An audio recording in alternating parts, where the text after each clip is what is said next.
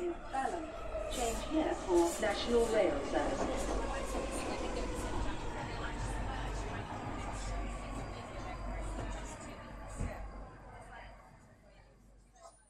Bine ai revenit în stația Londra. Eu sunt Manuel Cheța de la manuelcheța.com și tu asculti podcastul Un român în Londra.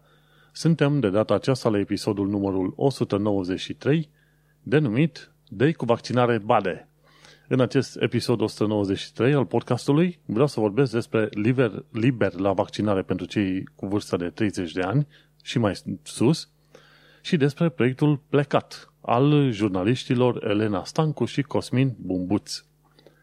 Înainte de orice, vreau să fac un mic anunț. Podcastul de față este partea Think Digital Podcast Network și mă găsești pe Podbean, iTunes, Spotify, radio.com, joia la 6 seara și pe YouTube.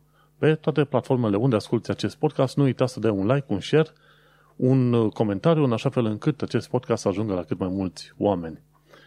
Desigur, înainte să laud câțiva oameni faini, vreau să fac în continuare recomandare de carte. E cartea Dune, dar trebuie să iei colecția Gateway de Frank Herbert. Sunt deja la cartea 3 din 6, imediat o să termin cartea 3, care este Children of the Dune, și după aia vom uh, mai vedea ce acțiuni se întâmplă pe mai departe.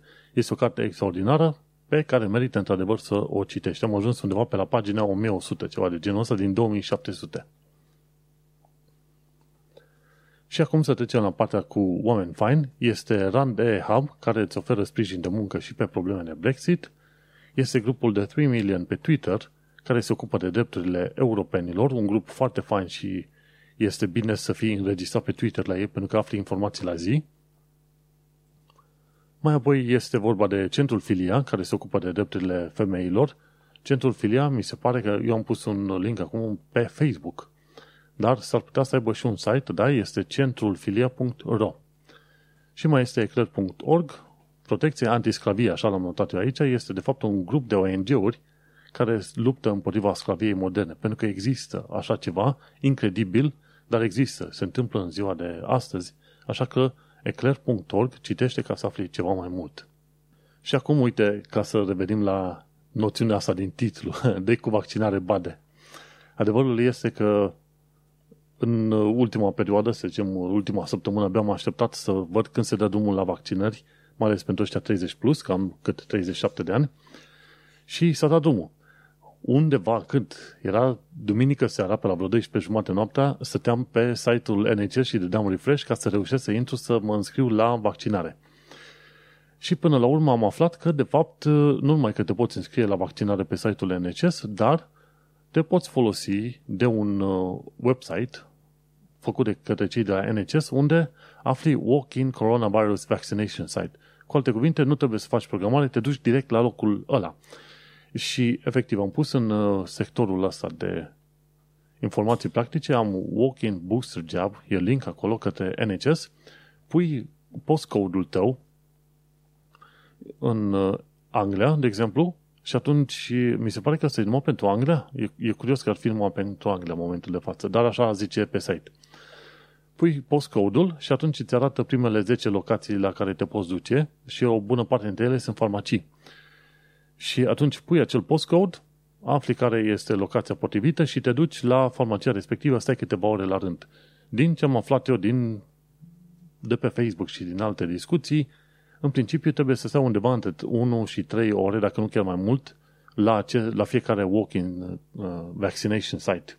Pentru că nu cu programare, te duci și sunt oamenii la rând, câteodată rândurile alea sunt lungi de vreo 300 de metri sau 500 de metri. Așa că fie te înscrii undeva la, pe site-ul NHS să faci un booster jab, fie te duci la un vaccination walk-in site.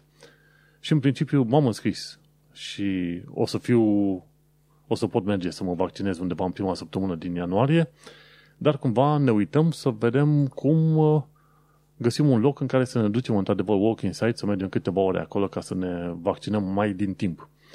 Pentru că adevărul este cu cât te vaccinezi mai repede, cu atât o să fie mai bine.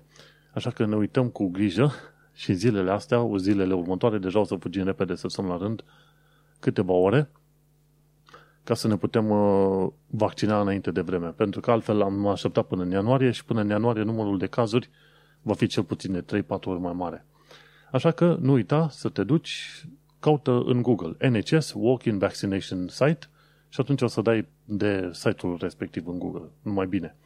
Și mă bucur că până la urmă se face acest booster jab pentru că se pare că cu cele două doze ai undeva protecție 20-30%, dar cu acest booster jab o să ajungi la protecție de 70%.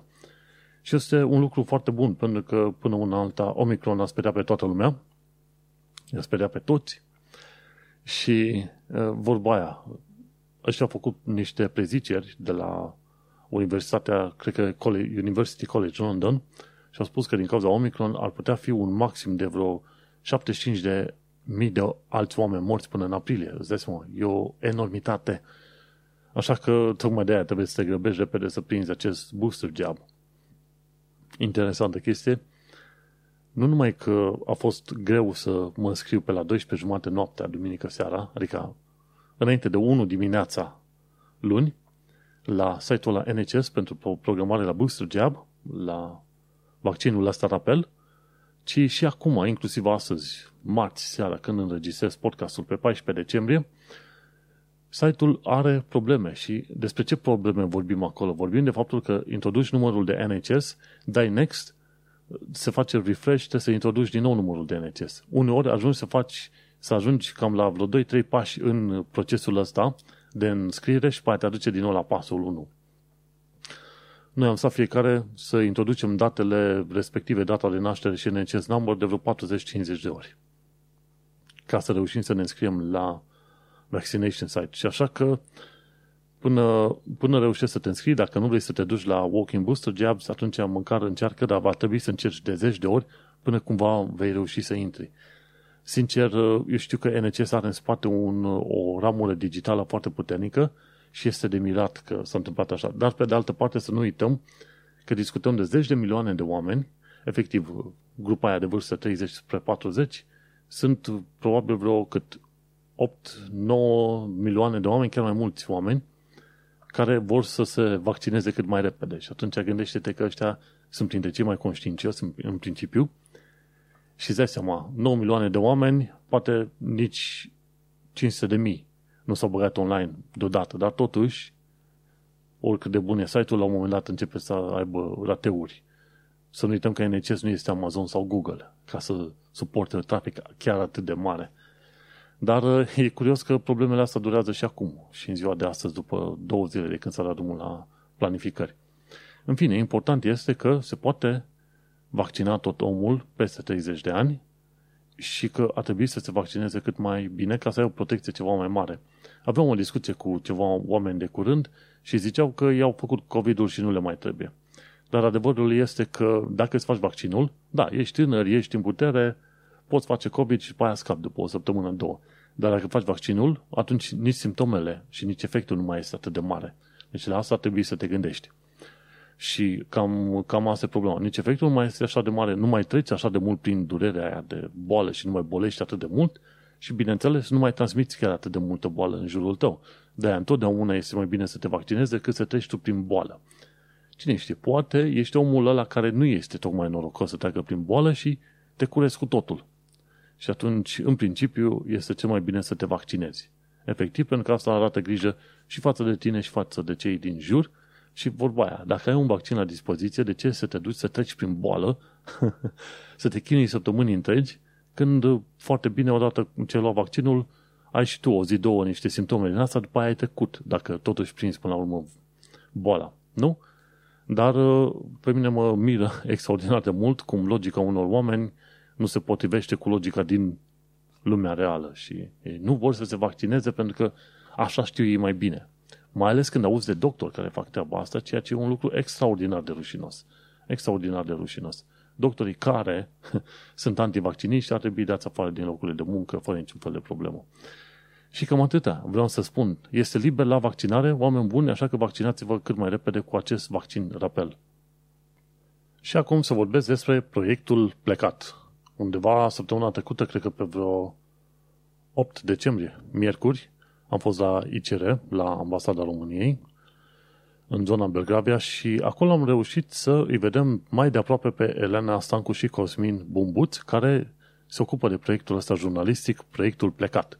Și efectiv oamenii ăștia se duc prin toată Europa, merg din țară în țară și vorbesc cu oameni din toate categoriile, de la cei săraci la cei mai bogați. Și vorbim în special de români, da? Români plecați în afara țării. Și efectiv documentează viața românilor în sănătate. Că e vorba de cineva care lucrează la câmp, că este vorba de cineva care are o viață bună și a luat, nu știu, o casă și a făcut afaceri în sănătate. Nu contează. Ideea este că ei se duc de colo-colo, sunt invitați în foarte multe locuri să afle și să fotografieze și să scrie despre viața tuturor uh, românilor din tot felul de categorii. Și adevărul e că până săptămâna trecută nu știam de acest proiect, eu personal, dar foarte mulți oameni îl urmăreau și la un moment dat am primit și linkuri de, legat de proiectul ăsta de-a lungul timpului, așa. Și e un lucru foarte bun. Am văzut niște oameni foarte faini, simpluți, simpluți în sensul că nu umblă, umblă cu nasul pe sus, deși sunt foarte cunoscuți și prin România și în străinătate cu, cu și prin proiectul lor, dar uh, mi-a plăcut simplitatea și modul uh, omenos în care s-au comportat și modul omenos în care ei tratează tot felul de subiecte. Și așa că mi-am propus cumva să-i mai urmăresc, să mai aflu ce mai uh, vorbesc ei, ce mai povestesc pe mai departe. Și dacă nu știi, caută proiectul plecat pe internet sau caută Elena Stancu și Cosmin Bumbuț. Ei se duc cu caravana de colo-colo. Și la un moment dat povesteau cât este de greu să fii cu caravana într-un loc unde poate n-ai apă cum trebuie, poate nu găsești un loc unde să lași deșeurile din uh, caravană, poate nu ai curent electric și așa mai departe. Mai ales au spus că la un moment dat că UK-ul nu este foarte prietenos cu caravanele. Alte țări în Europa de vest, într-adevăr, sunt mai prietenoase, au zone mai bine pregătite, în UK nu tocmai. Și asta uh, oglindește cumva plângerea pe care o au cei din grupurile de travelers. Un fel de, cum ai zice în România, țigan călător, ceva de genul ăsta. Au și în Marea Britanie grupuri de uh, oameni care călătoresc cu caravanele. Cam asta este viața lor. Și oamenii ăia sunt alungați de peste tot. Nu există loc de caravană în care s-ar putea duce, știi? Și e o informație interesantă, cumva coroborată de către acești jurnaliști care vorbesc de proiectul plecat. Și în, acest, uh, în această întâlnire de la ICR la Ambasada României au povestit despre tot felul de întâlniri pe care le-au avut de-a lungul timpului cu oameni și au aflat mai de aproape povestea oamenilor respectiv. Au prezentat niște poze acolo. Să vezi, unii, unii oameni lucrau la construcții, alții lucrau în inginerie pe unde era, alții lucrau în uh, fabrici, în fabrici, în ferme, în ferme, agricultură și așa mai departe.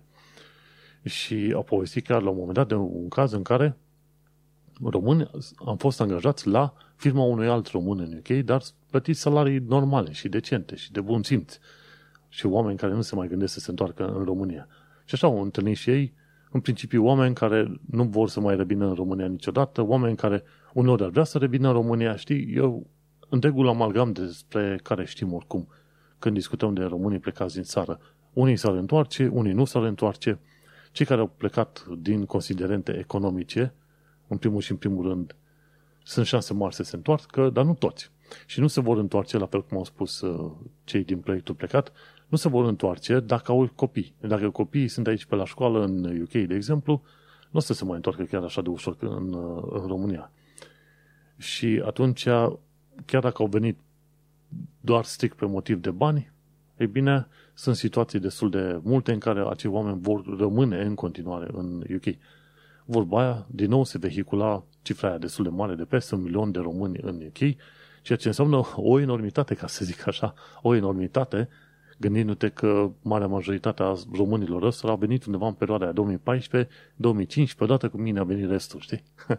Bineînțeles, nu eu sunt motivul pentru care a venit restul, dar uh, a fost, să zicem, s-au deschis porțile pentru muncă și atunci m-am nimerit și eu să vin.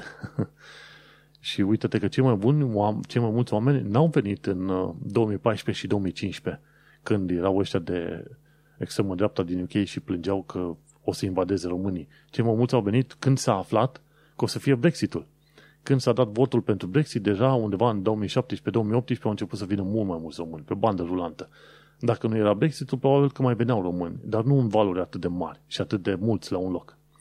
Și așa se întâmplă că, cel puțin în Londra, dacă te, te duci, oriunde te duce prin Londra, nu este mirare dacă oamenii care trec pe lângă tine sunt români. Și e vorba de oameni care lucrează de la munca cea mai de jos până la munca cea mai de sus, ce știu, poziții de manager în tot felul de firme din astea internaționale.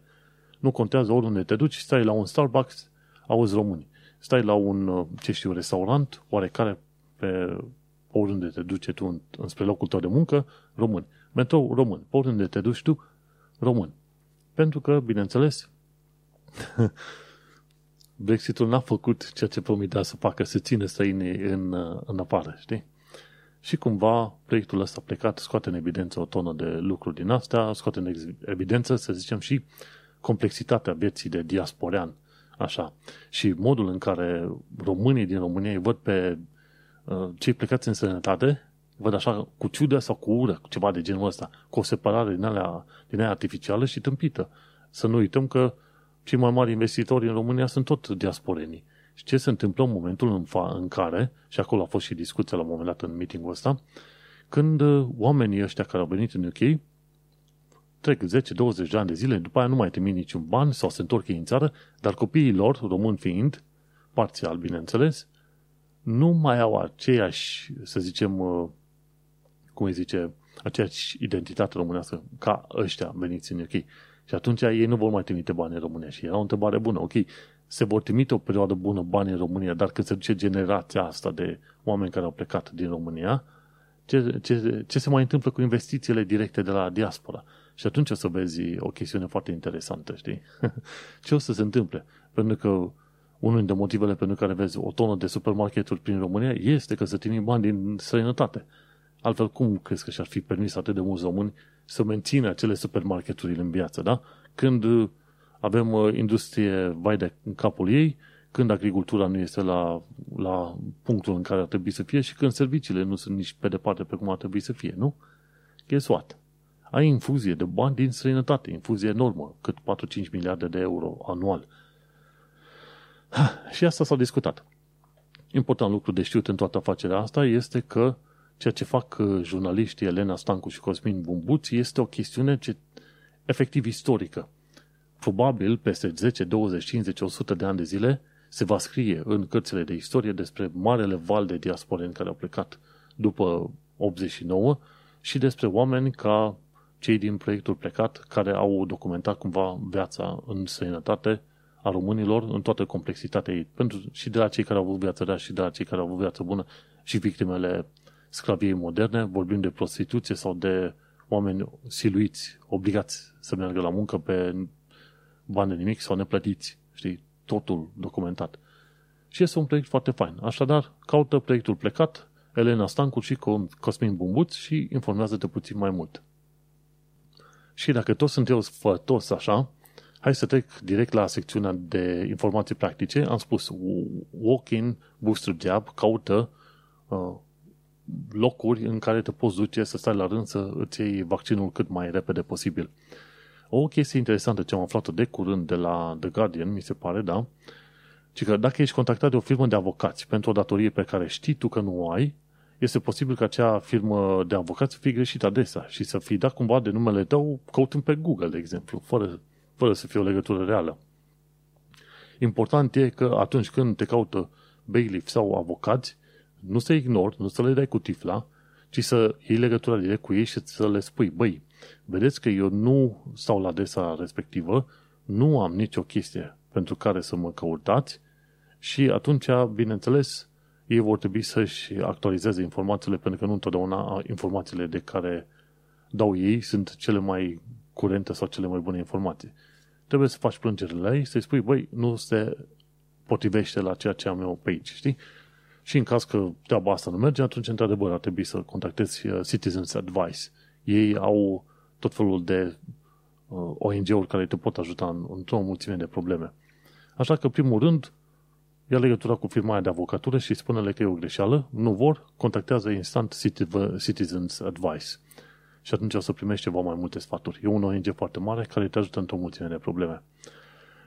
O altă chestie, dacă uh, ai probleme cu banii, grijă mare la binevoitorii care sunt gata să dea bani din neant.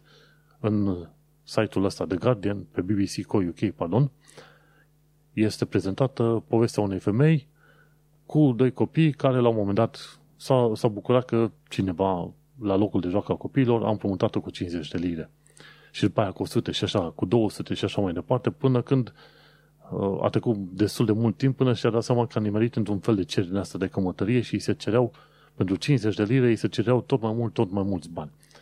Așa că vorba aia, știi, eu vorbă în engleză, se spune There is no such thing like a free meal. Deci, cadouri, mai ales când e vorba de bani, fi foarte circumspect și nu accepta de nicăieri. Și o altă chestie interesantă, dacă ai casă cu acoperiș suficient de bun încât să-ți pui panouri solare, în primul și în primul rând vorbește cu Consiliul Local, dacă vrei să-ți instalezi acele panouri solare. De ce? Pentru că e foarte probabil ca tu să stai într-o zonă în care este arhitectura protejată și să nu știi treaba asta. Ai cumpărat casa, dar nu știi informația asta. Așa că, primul rând, contactează Consiliul Local, spune că vrei să pui panouri solare și cere detalii să vezi dacă nu cumva este în area de arhitectură protejată. Dacă nu este, atunci poți să pui panouri solare. Altfel, o să vezi că îți vine Consiliul Local și primești o amendă cât tine de mare și trebuie să dai și panourile jos. Așa că e bun să știi și informația asta practică. În mod normal, podcastul ăsta ar trebui să fie un podcast în care îmi prezint foarte multe puncte de vedere personale, dar am destul de multe puncte de vedere personale, dar din când în când am uh, informații multe pe care vreau să le arunc așa în brațele oamenilor ca să știe și ce au de făcut. Tocmai de aceea câteodată îmi prezint punctul personal, am comentarii, alte ori nu am comentarii pentru că probabil nici nu e timpul respectiv. Vreau să trec la ultima secțiune înainte să termin prima parte a podcastului. Viața în Londra și în sănătate. De exemplu, dacă vrei să mergi de la London la Edinburgh, mergi cu Lumo. Poți să plătești chiar și 30 de lire pentru drumul ăsta. O perioadă bună o să fie un preț foarte competitiv, bun, ieftin, ca să mergi în zona Edinburgh. Și cât de curând o să vreau să merg și eu în uh, Scoția cu acest Lumo. Durează 4 ore și jumătate drumul și plătești mai puțin decât uh, un drum cu Uber dintr-o parte în alta a Londrei. Așa că, de ce să nu merite să te duci într-o dimineață, să ai probabil peste noapte acolo și după a doua zi te întorci din uh, Edinburgh, din Scoția. Adevărul este că vizita foarte multe locuri din UK, dar cumva pandemia asta mă, mă cam ține în șah și nu am curaj să mă duc prea departe. Bun. Hei, show-ul prieten al nostru numit Escu Show a făcut una, un episod de curând, episodul numărul 75, ci că adevărul despre Escu Show.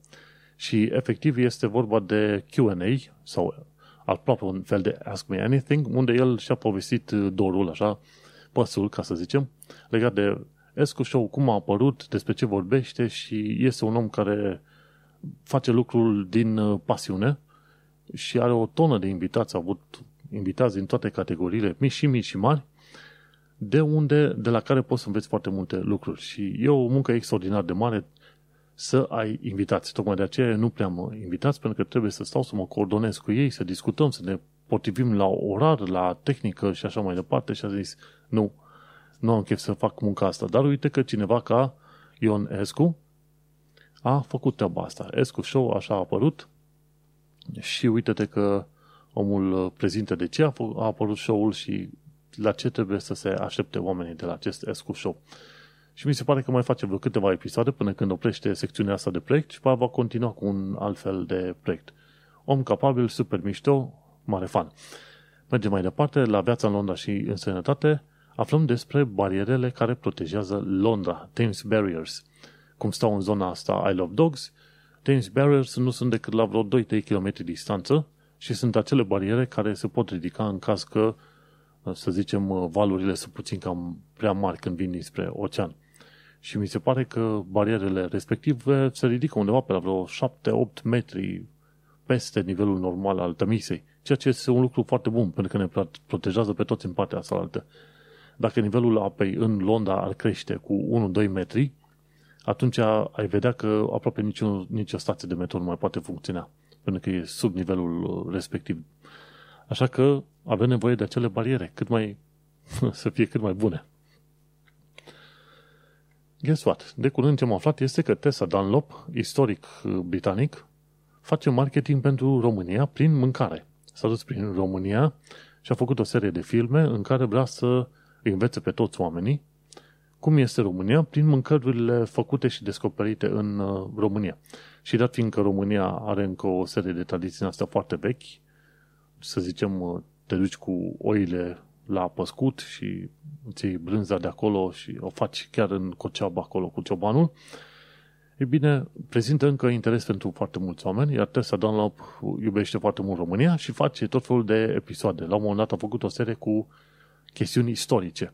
Învață despre România din punct de vedere istoric. Și acum face o altă secțiune, învață despre România din punct de vedere al mâncării.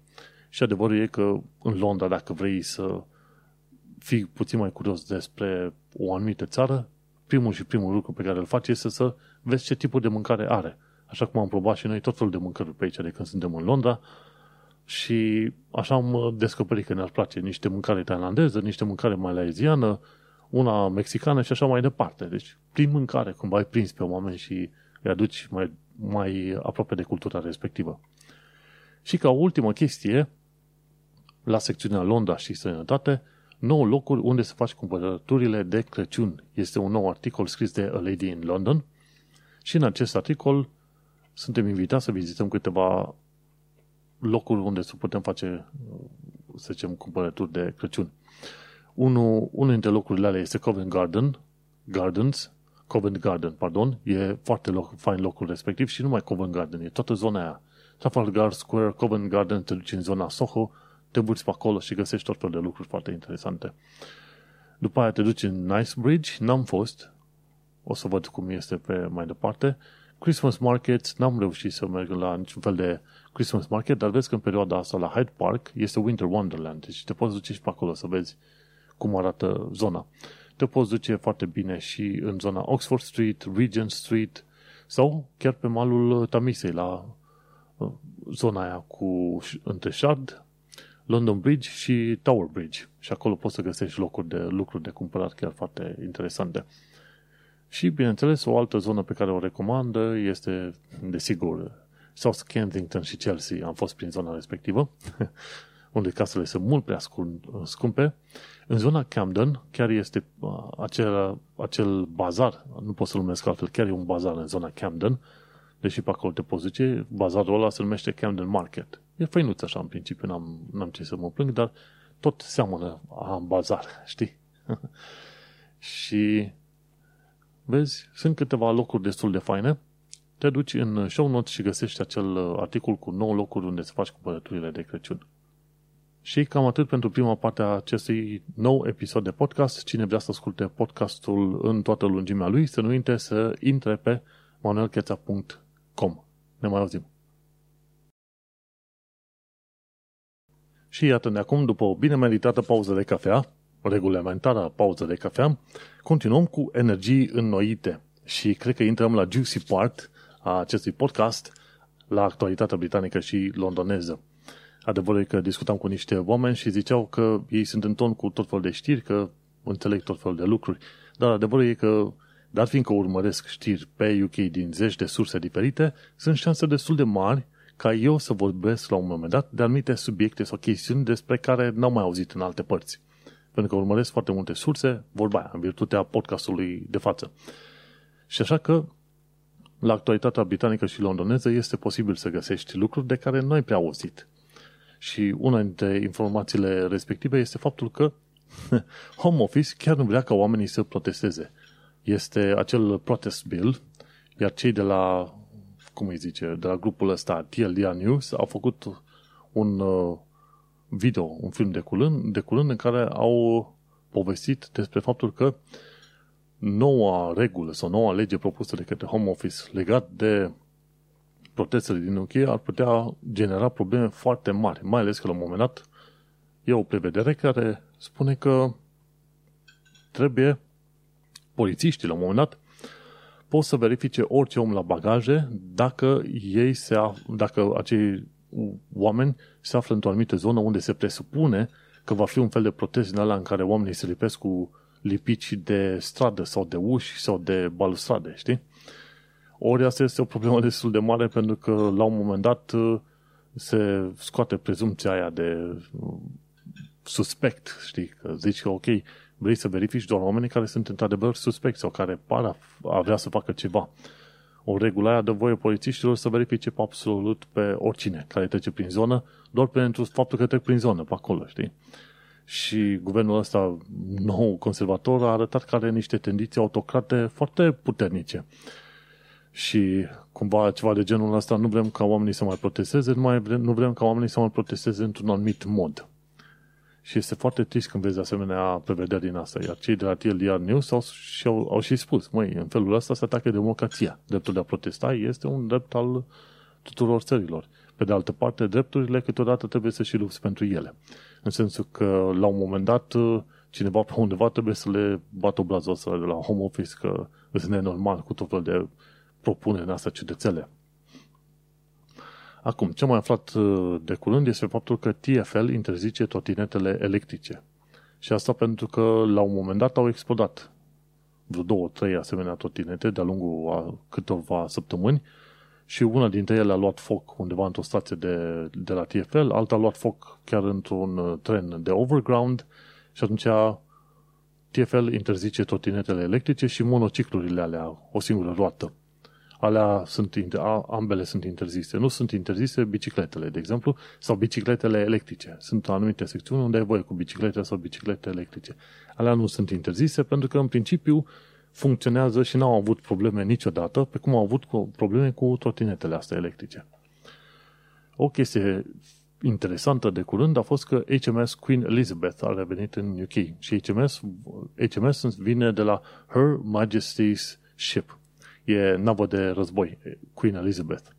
Mi se pare că nava asta e portavion, de fapt, modern, nou făcut, a costat vreo 12 miliarde de lire, a fost o câteva luni de zile în zona aia cu Marea Chineză, împreună cu americanii, în zona Taiwanului. Să le arate cu degetul alora din uh, armate chineze, să le spune că sunt puțin cam prea tare, mai ales înspre Taiwan sau în Marea Chinei de Sud, unde construiesc insule artificiale. Și pentru asta s-a dus HMS uh, Queen Elizabeth pe acolo, să le arate că cumva britanicii încă mai au ceva interese pe zona respectivă. Queen Elizabeth este o navă de război extraordinar de mare, dar bineînțeles în principiu este un port-avion cu avioane F-35, mi se pare, fiecare avion costând undeva pe la vreo 100 de milioane de lire. Foarte scump. Și avioanele respective pot uh, pot decola și pot ateriza vertical, ceea ce e un lucru extraordinar de interesant să vezi avion de luptă, așa ceva. Și uite-te cum, văzând cum uh, vine nava aia, mi se pare că s-a dus în zona de sud-vest al Londrei, în zona Portsmouth, Mouth, Mouth. Și mă gândeam și eu la un moment dat, de ce mișto ar fi și România să aibă asemenea chestiuni. Nave de război, portavion, ce vrei tu pe mai departe. Dar, uh, vorba aia, cineva spunea la un moment dat că uh, dacă olandezii au făcut dintr-o mașină o țară, românii fac dintr-o țară o mlaștină. Și, din păcate, cam asta este un adevăr destul de mare. Societatea română nu, nu lucrează în uh, direcție potrivită și e vorba de corupție extraordinar de mare din România. Și nu dăm vina numai pe autorități și politică aici, da? vorbim de oameni obișnuiți. Că vorba aia, știi, te uiți la britanici, la ce au și tot fel de chestiuni faine și te uiți așa și zici, băi, ăștia am fi putut fi noi. Dar ar trebui să fim și pui umpli tu cu ce ar trebui să fim, înțelegi? Și aia, te uiți cu jin și cu supărare și cu regret că aș fi putut avea și România anumite chestiuni. Dar mai departe îți aduce aminte că ești în UK și îți continui viața în UK pe motivele și considerentele tale personale. Mergem mai departe.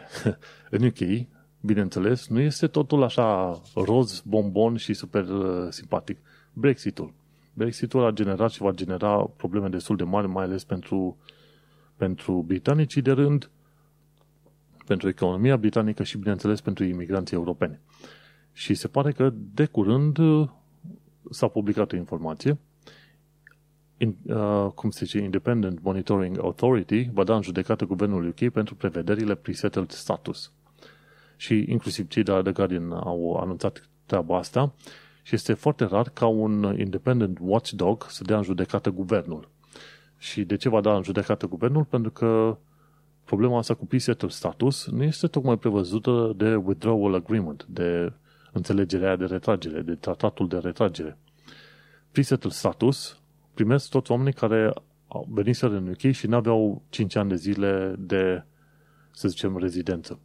Și asta ce se întâmplă? Pentru că nu ai 5 ani de zile de rezidență, tu ai acel pre-settled status, dar când împlinești 5 ani de zile de rezidență, trebuie din nou să aplici pentru settled status. Și dacă uiți să aplici pentru settled status, o situație în care ar putea fi foarte mulți oameni, oameni în vârstă, oameni bolnavi, copii, oameni care nu înțeleg chestiune digitale și multe alte chestii, sunt multe categorii de oameni care ar putea rata acel termen de pre-settled status. Conform guvernului UK, dacă ai ratat termenul de pre-settled status, tu poți fi deportat. Ok? Ori nici UE, nici Independent Monitoring Authority nu sunt de acord cu interpretarea asta pentru că nu a fost prevăzut nicăieri ca europenii care au venit înainte de Brexit să fie dați afară. Se mergea foarte bine pe presupunerea și pe așteptarea ca cei care au fost rezidenți în UK înainte de ieșirea UK din Uniunea Europeană, aceia să rămână rezidenți în continuare. Cu alte cuvinte, rezidenți permanenți, ok? Și chestia asta probabil este și o problemă a Uniunii Europene când a negociat că nu a pus foarte clar punctul pe ei. Băi, toți oamenii care vin acolo să primească statul, status de rezident permanent, instant, nu pre-settled status și alte chestii. Invenția asta cu pre-settled status e de la guvernul UK. Nu, în speranța lor că poate vor reuși să prindă o tonă de proști pe care să-i dea afară, proști cu ghilmelele de rigoare. Pentru că o mulțime de oameni sunt bătrâni, au stat în UK vreo 30-40 de ani de zile, în ideea că sunt europeni cu toții și nu și-au făcut uh, cetățenia.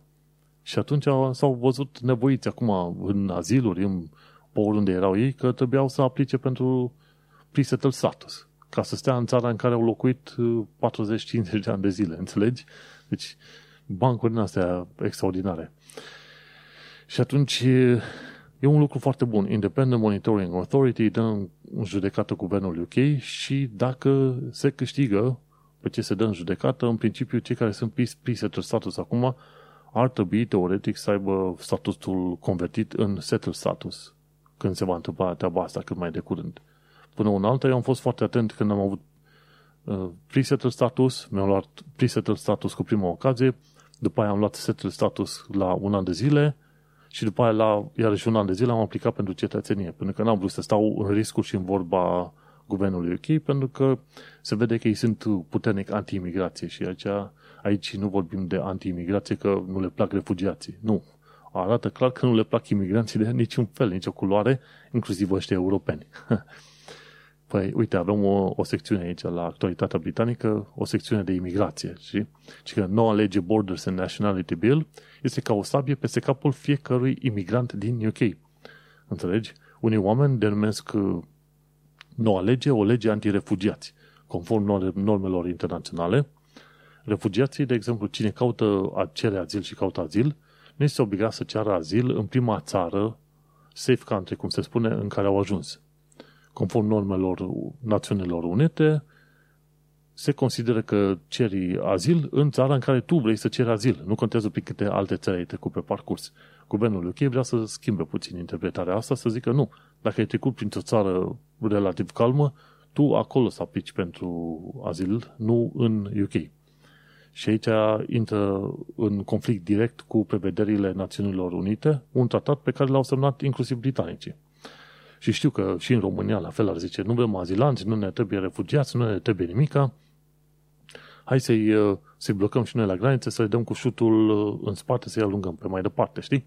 Dar gândește-te cum ar fi dacă situația ar fi chiar inversă. Să fie situație foarte urâtă, un război în România și oamenii să ceară azil în alte țări. Ai vrea să se aplice lucru, drepturile Națiunilor Unite cum se stabili pentru refugiați. Normal că vrea să se aplice. Ei bine, tot așa trebuie să înțelegi să se, aplică, să se aplice, să zicem, drepturile și pentru alții, nu numai pentru tine. Înțelegi? Pentru că, uite, o chestie interesantă aflată de curând e că garda de coastă a UK redirecționează apelurile azilanților din canalul Meneci către Franța.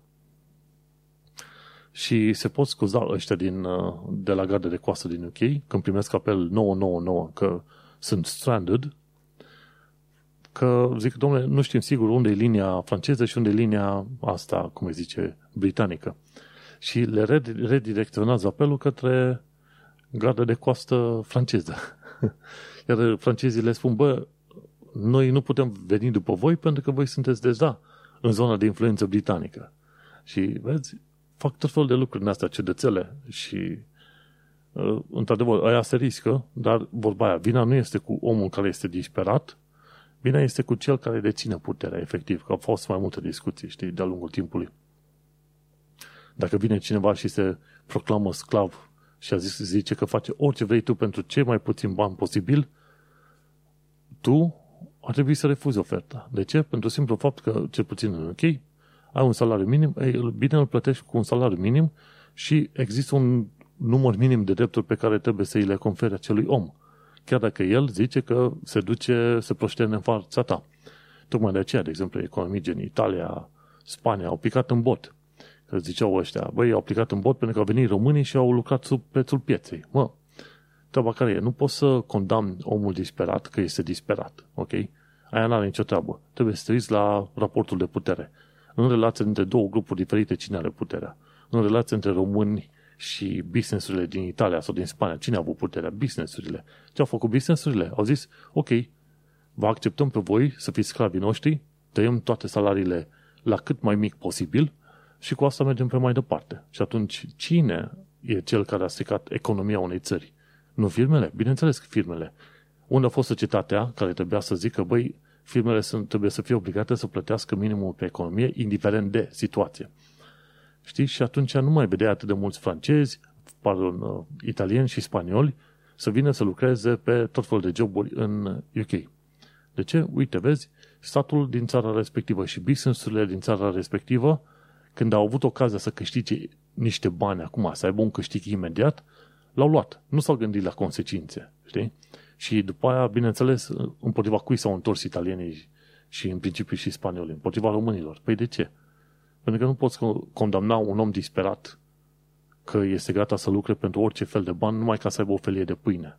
Înțelegi? Te uiți la raportul de putere. Cine are putere în discuție? E bine, ăla trebuie, bineînțeles, să fie și un uh, factor mai responsabil, ca să zic așa. Și așa că, uite-te, ajungi și în UK, aceeași poveste. Peste tot unde se lucrează, trebuie să se lucreze măcar pe minimul pe economie. Dacă nu se plăte, dacă oamenii respectivi nu sunt plătiți cu minim 7 lire și ceva, trebuie raportat la Consiliu și atunci Consiliul va lua măsura pentru că aia este deja sclavie modernă. Deci aici în UK se pune accentul foarte tare pe termenul ăsta de sclavie modernă și se scoate în evidență foarte des, mai ales în zona de nord a Londrei, faptul că inclusiv români îi uh, exploatează pe alți români. Înțelegi? țin 20 de oameni într-o singură casă și nu-i plătesc decât cu 2-3 lire pe oră, poate nici atâta, le iau actele, tot ce vrei tu. Români exploatați de alți români. Români care îi sclavagesc efectiv pe alți români.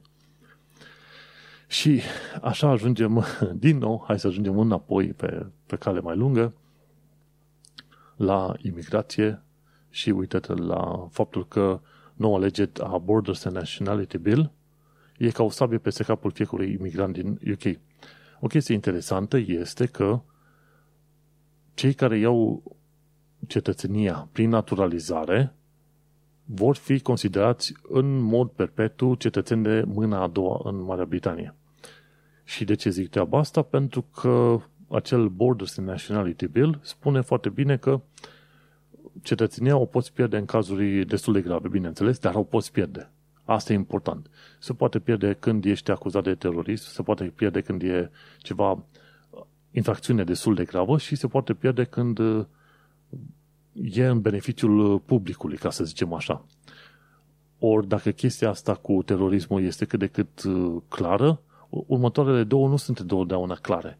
Pentru ce te putea trezi cu cetățenia îndepărtată. Și nu-ți pierzi cetățenia oricum, ci o pierzi instant fără să fii notificat. Asta spune noua legea Borders and Nationality Bill.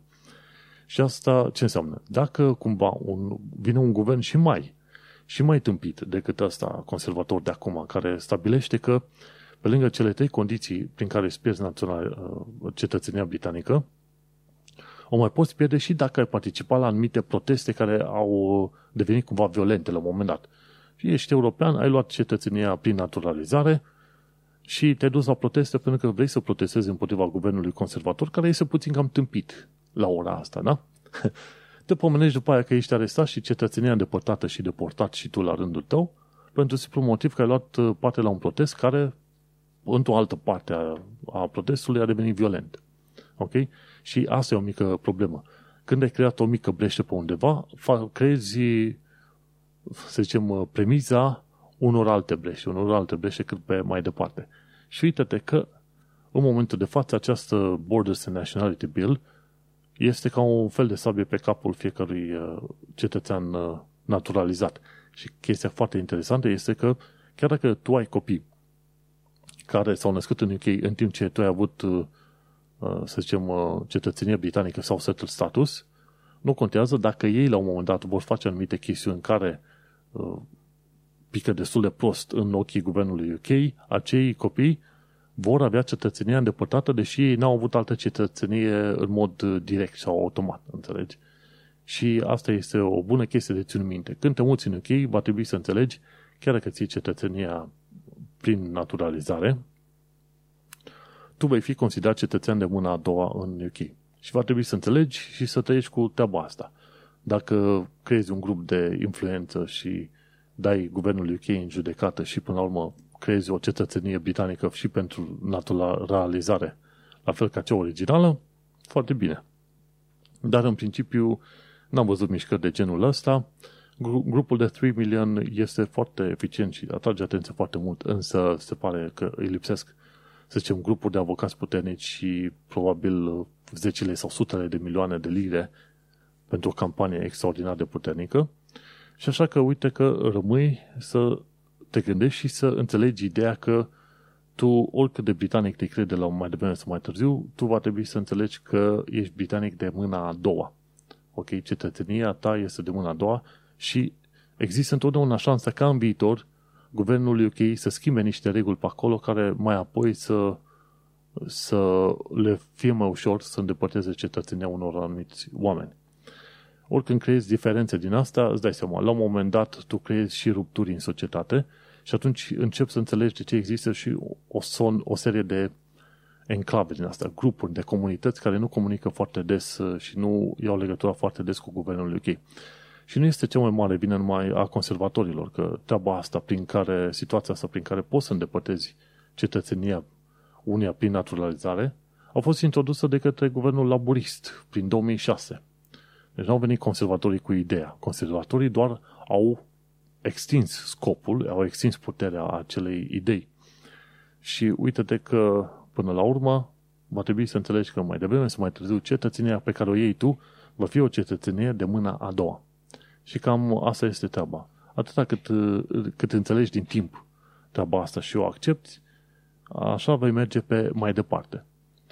Și vorba aia, asta lovește cumva în ideea de identitate de britanic sau nu, dar nu, ce să-i faci? Știi cum este? Asta este viața, raportul de putere în relația ta ca imigrant cu, stat, cu guvernul UK este puternic disproporționat și, bineînțeles, tot ce poți face este să sper ca curentul politic cumva în viitor să fie ceva mai favorabil imigranților. Pentru că, știi cum e, vei cunoaște valoarea unei societăți prin modul în care se comportă acea societate față de minoritățile sale, de orice fel.